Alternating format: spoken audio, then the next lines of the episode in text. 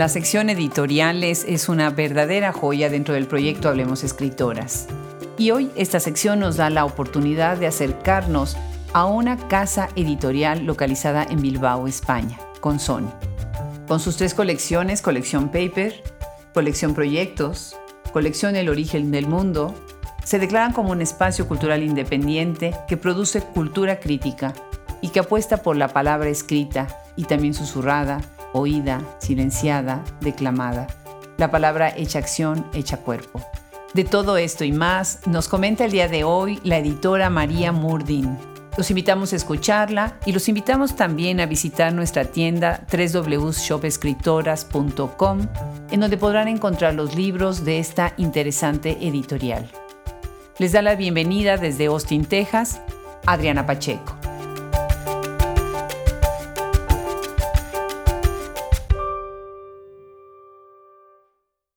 Uno de los grandes gustos en Hablemos Escritoras es conversar con editoras y conocer sobre la obra que tienen publicadas editoriales en todos los puntos del mundo que están dedicados a la tarea de hacer visible la obra de tantas talentosas escritoras contemporáneas y de todos los tiempos. Pues tenemos el gusto de tener en este micrófono hoy a María Murdean o María Murdin. Y ahorita nos va a platicar un poco sobre su apellido y sobre su editorial. María, bienvenida a Hablemos Escritoras. Hola Adriana, muchísimas gracias. Es un honor y una ilusión poder estar conversando contigo. Muchísimas gracias por pensar en nosotras y por invitarme a mí personalmente a participar, a charlar contigo. Sí, como decías, eh, mi, nombre, eh, ya empezando en estos debates tan contemporáneos sobre las identidades y las identidades fluidas, yo empiezo ya por mi, propio nombre, que en mi, en mi, familia ha sido siempre un debate si ese apellido, mi primer apellido por parte de mi padre es Moore, pero el segundo no queda claro por parte de mi madre si es Dean o Dean. Y mi abuelo sostenía que era y que era un apellido inglés, pero sin embargo un tío mío sostenía que en realidad era de Anne y tildado. Entonces, eh, bueno, ha sido siempre una, una cuestión no resuelta en mi familia y hubo años que para mí era un dilema hasta que decidí que era bonito que quien me presentara decidiera que mi apellido iba a ser de Anne o Dino y que yo misma a veces fluctúo. Y hay veces que me presenta como María Murdeán y hay otras veces que me apetece más llamarme María Murdín y es bonito también. Me encanta, qué buena anécdota. Claro. Y siempre los debates en la familia son tan interesantes, ¿no? Y nosotros vamos heredando todas estas discusiones a lo largo de los años, ¿no? Fantástico. Tú nos estás escuchando en Bilbao, ¿verdad? Eso es, sí. En concreto estoy en Algorta, que está muy cerquita de Bilbao, al lado es una zona muy próxima a Bilbao. Es parte del Gran Bilbao, no es exactamente la ciudad, es un pueblo más, más pequeño, próximo a, la capital, pero sí, vamos, ahí al lado estoy, en Bilbao. A mí me encanta España, de verdad tiene una riqueza cultural, histórica, cada rincón tiene un sabor tan diferente, ¿no? Magnífico. Y bueno, pues hoy invitamos a María a este micrófono porque nos va a platicar de una editorial que a mí me gustó muchísimo, tuve el gusto de conocerla por otra editorial, por Fauna.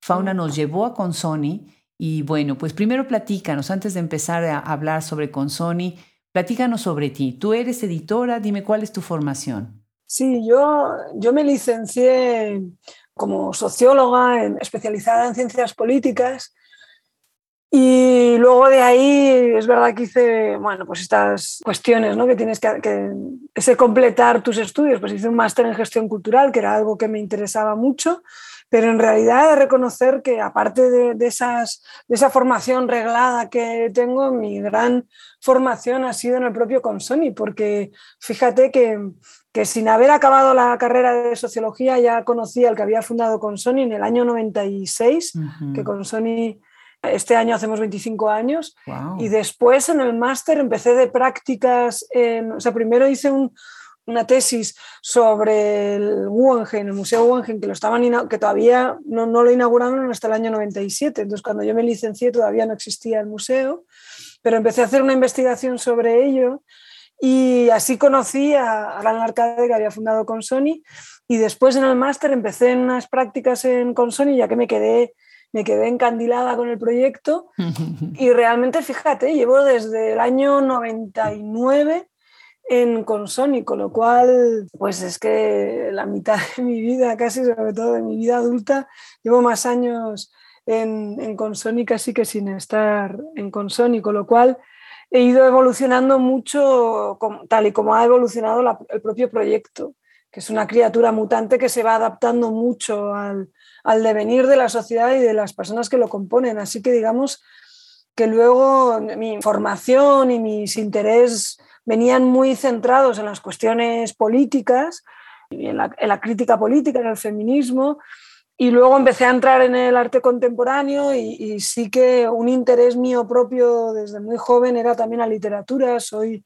hija de un padre escritor y gran lector y una madre también, una gran lectora que me ha, me ha acompañado mucho mi madre siempre y a día de hoy es una gran asesora nuestra en, todavía en las cosas que publicamos incluso. Muchas veces le, consulto a ella como parte de un público, ¿no? Qué maravilla. Eh, las señoras mayores que, leen muchísimo y entonces desde ahí, bueno, digamos que la lectura me ha interesado mucho y la escritura también y de ahí supongo que es lógico acabar derivando en la edición de alguna forma. Claro, definitivamente.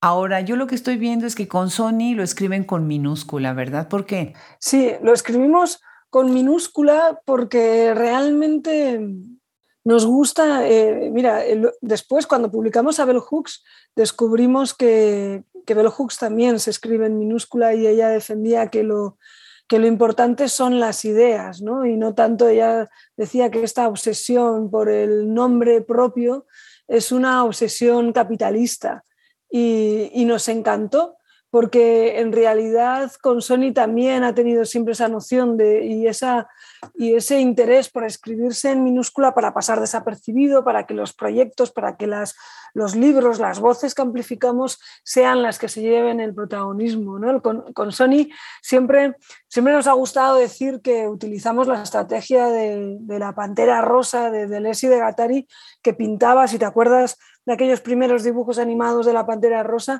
pintaba su color, su, mundo, las paredes, las, pintaba de rosa para que todo deviniera rosa, ¿no? Al final eh, hay algo interesante, no, tanto, no es tanto un camuflaje, pero sí entender el mundo y pintarlo del color de una, ¿no? Al final, eh, si, pintas la pared de rosa y y te pones en la pared, desapareces. Hay algo interesante en ello. Y en ese desaparecer aparecen las ideas, aparecen las voces, aparecen las diferencias, aparece el pensamiento, aparecen, eh, aparece todo aquello que realmente es importante, ¿no? esos contenidos que queremos difundir. Y eso es lo que más nos interesa a nosotras. Entonces, ¿tú dirías que la filosofía de la editorial es cuál? La filosofía de la editorial es cuál? La filosofía de la editorial, nosotros defendemos que, producimos y editamos cultura crítica. Y ese es un poco nuestro tagline, ¿no? Ese es nuestro, no sé si eslogan o nuestra forma de, de presentarnos. Nos producimos y editamos cultura crítica. Y de hecho nos suele gustar decir que a veces estamos entre la crítica cultural y la cultura crítica. Y en España, por ejemplo, hay varias eh, librerías que también hablan en noción de, cultura crítica, por ejemplo, Anti en Bilbao o La Vorágine en Santander. Y tiene esta cuestión de, a través de la cultura, generar una reflexión crítica sobre la sociedad contemporánea. ¿no? Es producir cultura y a veces, por supuesto, con, el, con ¿por qué no?, con, con una intención de entretenimiento, pero no solo. Claro. La cuestión es que al menos haya, es, es difundir pensamiento crítico, y eso diría yo que es una filosofía fundamental de Consoni y además aplicarla a nuestro a nuestra modus operandi, ¿no? Esa crítica que a veces sea autocrítica y que sea crítica también la manera en la que en la que trabajamos, con sentido del humor y tampoco una crítica eh, de autoflagelación, de estar todo el rato, ni siquiera se trata, es un pensamiento crítico sobre todo de estar estar despiertos, despiertas, ¿no? de ser conscientes, más en ese sentido. Sí, genial. Hay una frase que tienen ustedes que me gusta mucho. Dicen, apostamos por la palabra escrita y también susurrada, oída, silenciada, declamada. La palabra hecha acción, hecha cuerpo. Me parece muy inspirador, ¿no? Que todas estas facetas de la palabra escrita, que, que sí, definitivamente a veces es silenciada, pero otras veces es susurrada y no queremos escucharla.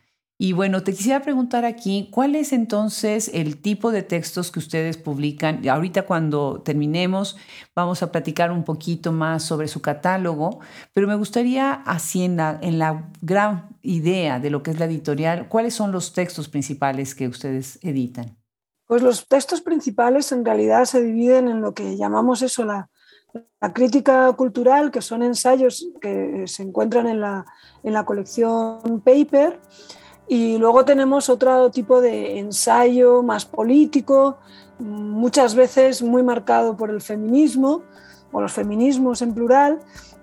Y luego tenemos una ficción dentro de la misma colección, o sea, tenemos una colección de crítica cultural que se llama Paper y luego tenemos una colección que se llama El origen del mundo, que en el origen del mundo conviven lo que es el ensayo y la ficción, que es algo que nos gusta. No, no, no, no separa del género en cajas eh, diferentes, sino que muchas veces decimos que nos gusta desbaratar los géneros y también los literarios.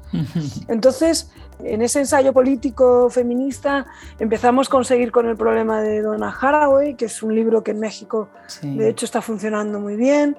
Y a partir de ahí, de, de Donna Haraway, empezamos a trabajar eh, otro tipo de, textos políticos y reflexivos como podrían ser ¿Acaso no soy una mujer de Bell Hooks? O podrían ser también textos de, ficción como es eh, Mujer al borde del tiempo, por ejemplo, de Margie Percy. ¿no?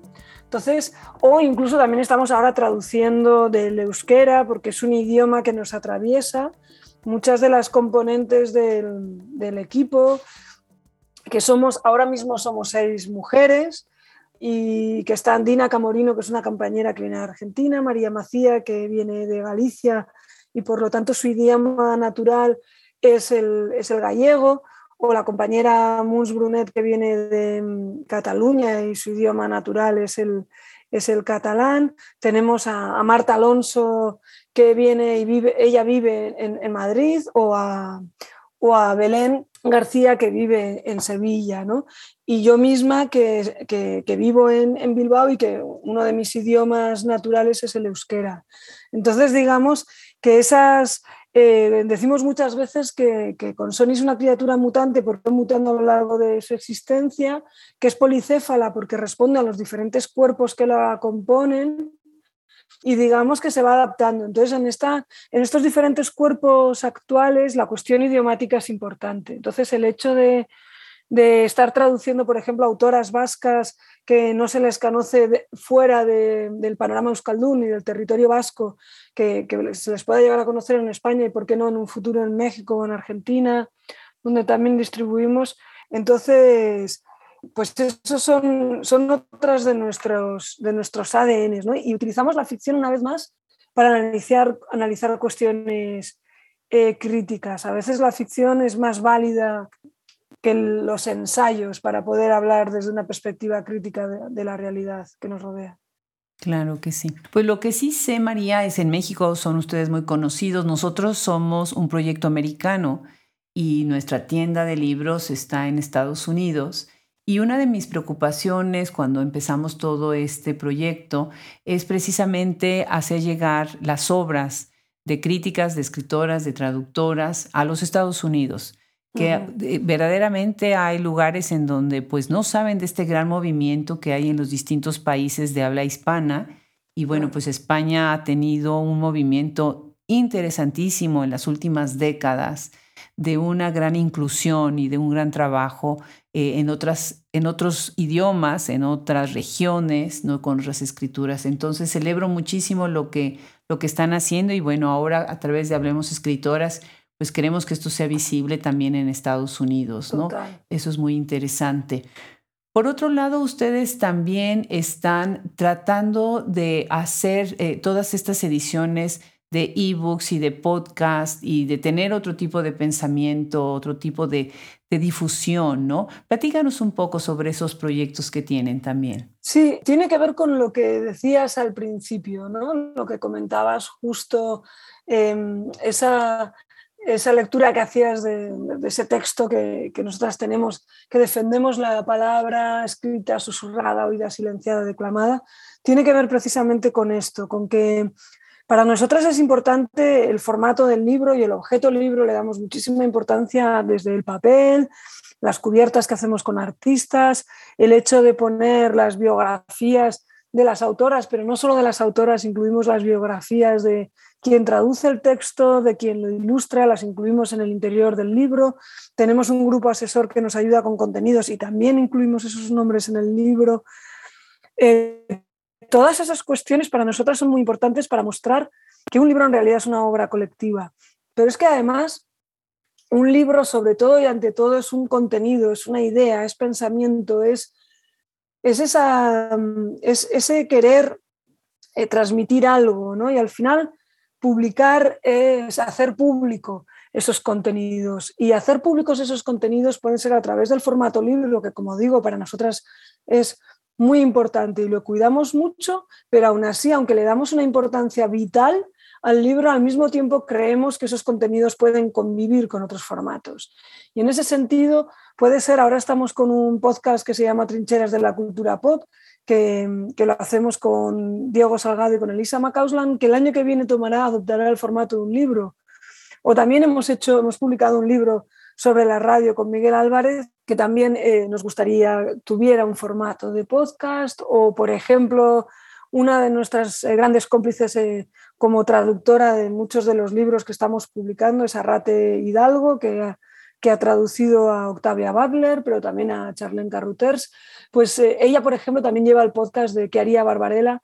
sobre literatura especulativa, sobre ciencia ficción feminista, que es una también de nuestras líneas de trabajo fundamental que de hecho la propia Haraway decía que se hizo ella feminista leyendo ciencia ficción y nosotras llegamos a la ciencia ficción a través del feminismo. Entonces, em, al final son muchos los cruces que se dan y lo que nos interesa es difundir, eh, decía Haraway en estos tiempos de pandemia, en una conversación que tuvimos la suerte de tener con ella, que organizamos con el MOAC de, de México, en el que tuvo una conversación maravillosa, Donna Haraway, con Cristina Rivera Garza. Sí. Y, ahí hablaba, eh, nos, hablaba Haraway, Donna Haraway de lo importante que es eh, localizar narrativas para imaginar mundos con más sentido. ¿no?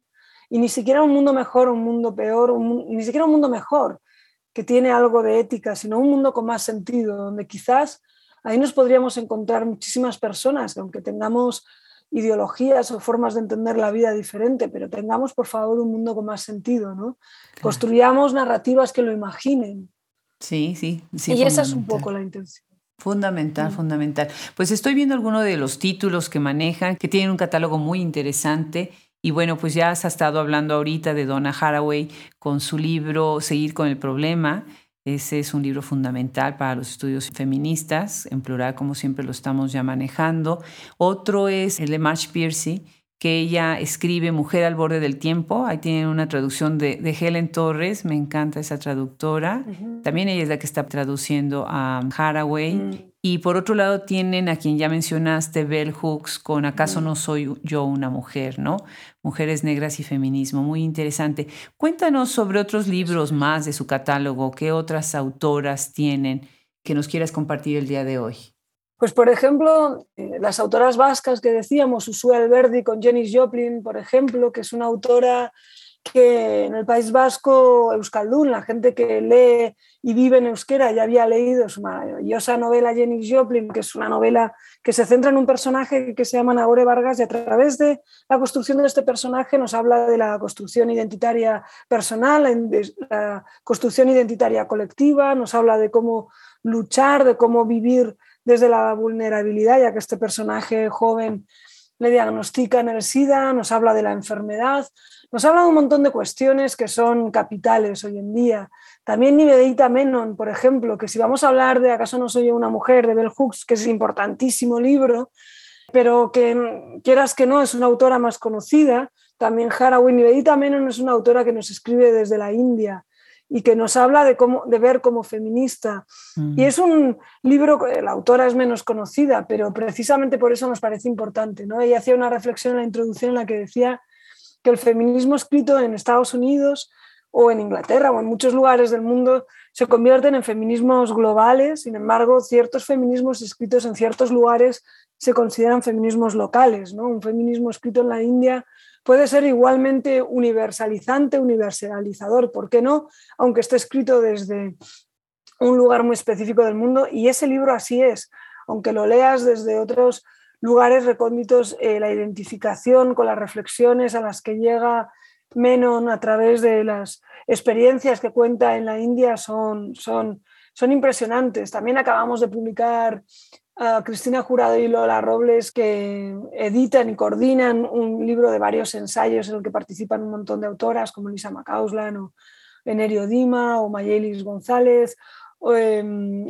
Inés Arias de Reina, que, que, son también Carmen Romero.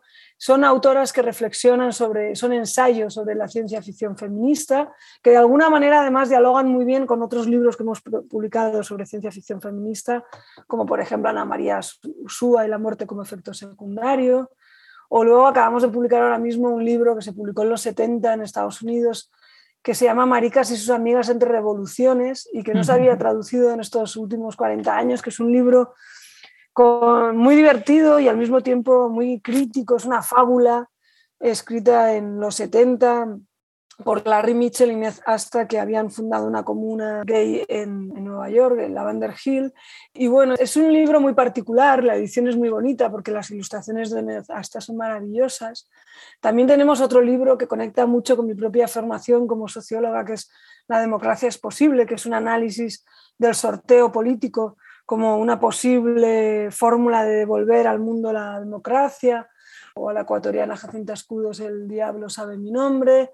Son muchos los, los libros que hemos publicado en esta colección y luego tenemos otra colección de, de crítica cultural donde acabamos de publicar a, a Cristina Rivera Garza o a la también mexicana Verónica Gerber Mudanza, o, publicamos ahí a la norteamericana Chris Kraus, o, o a la artista también norteamericana Marta Rosler, eh, o, al, crítico de arte cubano afincado en Barcelona, Iván de la Nuez, con su teoría de la retaguardia. Son, son muchos los títulos ¿no? que, dependiendo de los intereses de las personas, podrían tirarse más para un lado y para el otro. También, como decíamos, los podcasts que se pueden encontrar en nuestra web, hay un apartado de radio y a veces hay diálogos.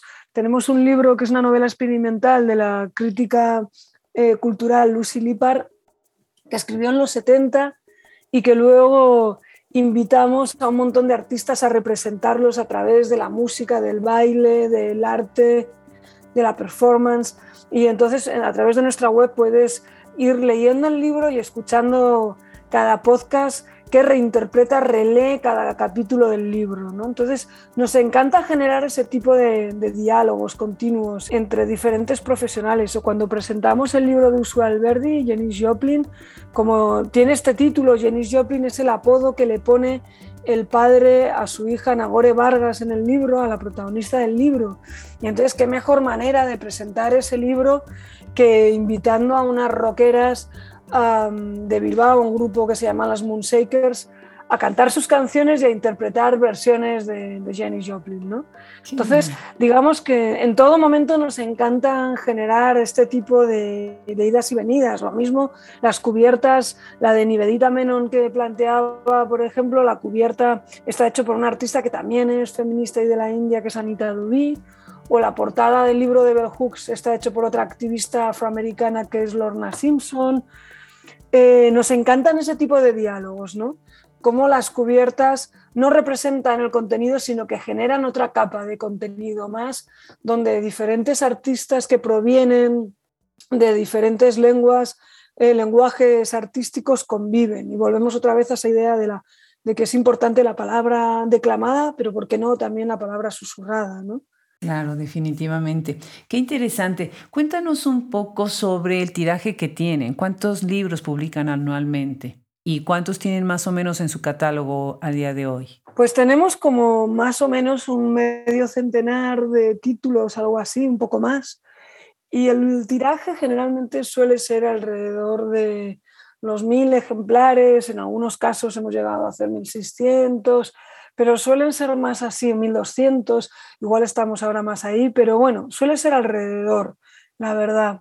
¿Cuántos libros publican anualmente? Eso eh, lo estamos cambiando bastante porque como ves, somos un proyecto, otra vez vuelvo a decir que, que con Sony se define mucho como una criatura mutante y en estas mutaciones a lo largo de estos 25 años que cumplimos este diciembre, en estos 25 años hemos cambiado mucho y con Sony ha ido cambiando y siempre decimos que intenta adaptarse a, las necesidades de la comunidad de proximidad. Y cuando digo proximidad no tiene por qué ser una proximidad geopolítica, tenemos mucha proximidad con muchísimas complicidades en Argentina o en México y también eh, en algunos lugares como, bueno, como Estados Unidos o como, como Colombia, ¿por no? y en Europa también, eh, hemos trabajado mucho en Suecia, por ejemplo, y al final vamos generando complicidades en, estos, en esta diversidad de lugares. ¿no? Entonces, nos gusta responder a las necesidades de esa comunidad de proximidad, como decía. Entonces, al principio, cuando empezó con Sony, teníamos que, empezó más como una productora de arte que estaba intentando em, eh, resolver o responder a las, necesidades de, de los artistas de aquel momento que necesitaban lugares de exhibición en Bilbao, después nos dimos cuenta que había más una necesidad de producción, de ahí tiramos a darnos cuenta que era más importante estar apoyando en la producción de los proyectos. Y cuando empezamos a publicar libros sobre los proyectos que estábamos produciendo nos dimos cuenta de la importancia que tenía la palabra escrita y cómo se nos empezaron a demandar la traducción de un montón de textos. Entonces, digamos que vamos respondiendo y los, los tirajes, los títulos que vamos haciendo, los lugares en los que vamos publicando, tienen mucho que ver con eso con gente que nos va reclamando a través de las redes sociales o a través de ciertos proyectos. Conocemos a gente que nos propone otras cosas. Por ejemplo, la colección El origen del mundo viene porque María Petecuca, que era una cómplice que nos había ayudado en varios, con, quienes, con quien habíamos colaborado en varias ocasiones, que ahora está comisariando una exposición en el CCCB de Barcelona que toma como eje eh, precisamente muchos de los trabajos de Donna Haraway y en concreto el libro Seguir con el problema. Pues Pete Cucano nos, puso, nos presentó a Helen Torres, que es quien nos propuso el libro de Donna Haraway, con lo cual todo, todo está ligado, ¿no? todo está entrelazado y entonces el responder a los tirajes incluso también tiene que ver con eso, porque los primeros libros que publicábamos más centrados en los proyectos que hacíamos eran, eran tiradas muchísimo más modestas, pero eran libros que no estaban tan focalizados en entrar en un sistema de distribución, digamos, ¿no? Y ya es, en el, es relativamente hace poco, en el 2016, cuando decidimos convertirnos ya en editorial y donde ya empezamos a ver que, queremos que la colección de crítica cultural funcione y empezamos a pensar la colección de El origen del mundo, que es así que es muy joven. Em, el, el, libro, el primer libro que publicamos en esa colección fue el de Haraway en el año 2019, hace apenas nada. Y entonces, en realidad, ahí ha ido cambiando mucho. Nuestra forma de trabajo, ahí, han cambiado también las tiradas, ahí hemos ido aumentando, porque yo qué sé, en el de Haraway hemos publicado mil, pero luego hemos impreso también en Argentina, hemos impreso también en México, donde hemos hecho otros mil. Y es una cosa que nos gusta hacer, además, imprimir en los lugares donde vamos a distribuir. Y precisamente mencionabas a Fauna, que es con quienes distribuimos en México en Argentina con Walduter. Eh, nos gusta mucho generar diálogos con aquellas distribuidoras con las que trabajamos y a veces las tiradas también las vamos pactando con quienes distribuimos. Nos gusta mucho, decimos que con Sony tiene dos superpoderes, esta criatura mutante tiene dos superpoderes. Uno es la escucha y la otra son los feminismos. Así que intentamos escuchar a esta comunidad de proximidad. Claro que sí. Cuéntanos un poco sobre el diseño de los libros, que es muy interesante. ¿Quién hace este diseño y tienen alguna filosofía del diseño de acuerdo a las colecciones que están sacando? Sí, sí, sí. Mira, la, colección de Paper en realidad es una colección que hicimos con una diseñadora que se llama Maite Zabaleta, que es una diseñadora vasca y es una diseñadora muy especializada en, en diseño de libros, revistas, catálogos muy vinculados con el arte, con lo cual nos parecía que era oportuno. Y es un diseño muy bonito que también ha ido evolucionando a lo largo del año, que tiene una marca como un corte en la contra, como un troquel justo para que veas el nombre de la colección. que lo hace bastante particular al libro. Luego, por lo demás, tiene un diseño bastante sobrio, muy tipográfico. Sin embargo, la colección en el origen del mundo es algo más juguetona quizás y cuenta con el diseño de Rosa Job. Y como se dirige también a otro público más de ficción o más de ensayo político, sí que ahí pensamos que era importante que hubiera imágenes. Entonces tiene otro tipo de cubiertas en las que, como decía antes, incluimos los trabajos de artistas. Pero sí, básicamente el diseño para nosotras es muy importante y trabajar mano a mano con diseñadores y diseñadoras es una cosa que valoramos mucho y que también los materiales, pensar que tengan un sentido ecológico en el papel, los acabados, son cosas que les vamos dando muchísima importancia y que, como digo, van evolucionando. Preciosas ediciones. Muchas gracias. Sí, de verdad preciosas ediciones y ahora que las vamos a tener nosotros también distribuyendo en Estados Unidos, eh, me parece muy relevante el formato que tienen, la aproximación que están haciendo tanto a la crítica, a la cultura como a la literatura y el diálogo, el diálogo que establecen a través de las traducciones, ¿no? Eso me parece muy relevante. Por otro lado, invito a todos los que nos están escuchando, visiten la página web de Consoni. De verdad, muy interesante todo lo que están haciendo, en, como ya ahorita María nos estuvo contando, ¿no? En todos los aspectos que son, tanto de podcast como del ebook, como también de talleres, de encuentros, ¿no? de debates, o sea, el encuentro este, por ejemplo, con Cristina Rivera Garza, que es una de las grandes, grandes voces de la literatura contemporánea en español, ¿no? Y con Haraway, pues imagínense nada más, ¿no? Qué, qué, qué festín, ¿no? Y pues me da mucho gusto que Fauna nos, nos haya acercado a ustedes y que se hayan ustedes también acercado a nosotros, ¿no? A veces tenemos la idea de las editoriales y las editoriales están ahí, pero no las conocemos a fondo y hay muchas cosas que decir. Es un trabajo muy arduo ahorita con toda la pandemia, sobrevivir en la pandemia pues fue muy fuerte, ¿no? Y me encanta, ¿no? El trabajo, por ejemplo, de América Sánchez que ha estado muy al pendiente de, de que pues pudieras venir a este micrófono. María, no sabes cómo me da eh, emoción presentar una editorial con un perfil como el de ustedes. Por favor, felicita al equipo que, tienen atrás y a todas las otras escritoras que están ahora pues traduciendo, ¿no? Muchísimas felicidades y no sé si quieras agregar algo para cerrar la conversación. Muchísimas gracias por, por tus palabras. Es un honor veniendo además de un podcast como el vuestro en el que en el que si sabéis de algo es precisamente de eso, de, literatura. Y, valoro muchísimo todas, todas tus, tus, palabras y sí, agradezco tanto a, Sara de, Fauna como a América Sánchez, que me persigue muchas veces porque ando muy atareada uno para otro. Y, y, es un gusto que con su tesón y siempre su amabilidad pues, eh, pues haga posible estos puentes que son fundamentales. La verdad es que escuchar ¿no? y, saber las intrahistorias, lo que está de fondo, que como dices son trabajos arduos el de la edición, y más en estos tiempos pandémicos donde todo es, hay que estar improvisando a cada segundo, nada, una no sabe lo que va a pasar mañana y es más complejo, pero al mismo tiempo creo que, que precisamente ahora más que nunca necesitamos, necesitamos lecturas y necesitamos encontrarnos en los libros. Y como, como decían en el libro de Maricas, el libro que te comentaba de Maricas y sus amigas ante revoluciones, decían en los momentos en los que, en los que el imperio parece que se desmorona.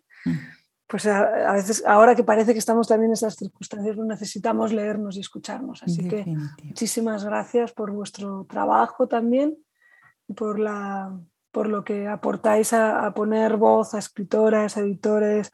Realmente se agradece muchísimo. Pues al contrario, María.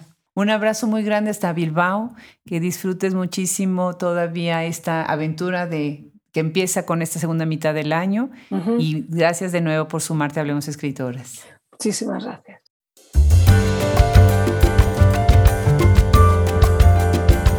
Pues una editorial más de España que se suma al proyecto Hablemos Escritoras. Le agradecemos mucho a María Mordín habernos platicado el día de hoy sobre este interesante proyecto. Gracias también a todos ustedes que nos escuchan y nos siguen dos veces por semana en audio en hablemosescritoras.com y dos veces en texto en nuestro blog y en nuestras microreseñas.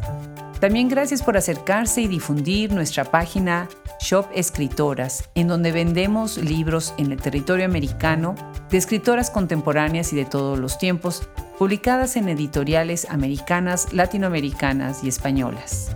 Gracias a ustedes, este proyecto puede llegar a todos los rincones y atravesar fronteras. Se despide de ustedes y hasta el próximo episodio, Adriana Pacheco.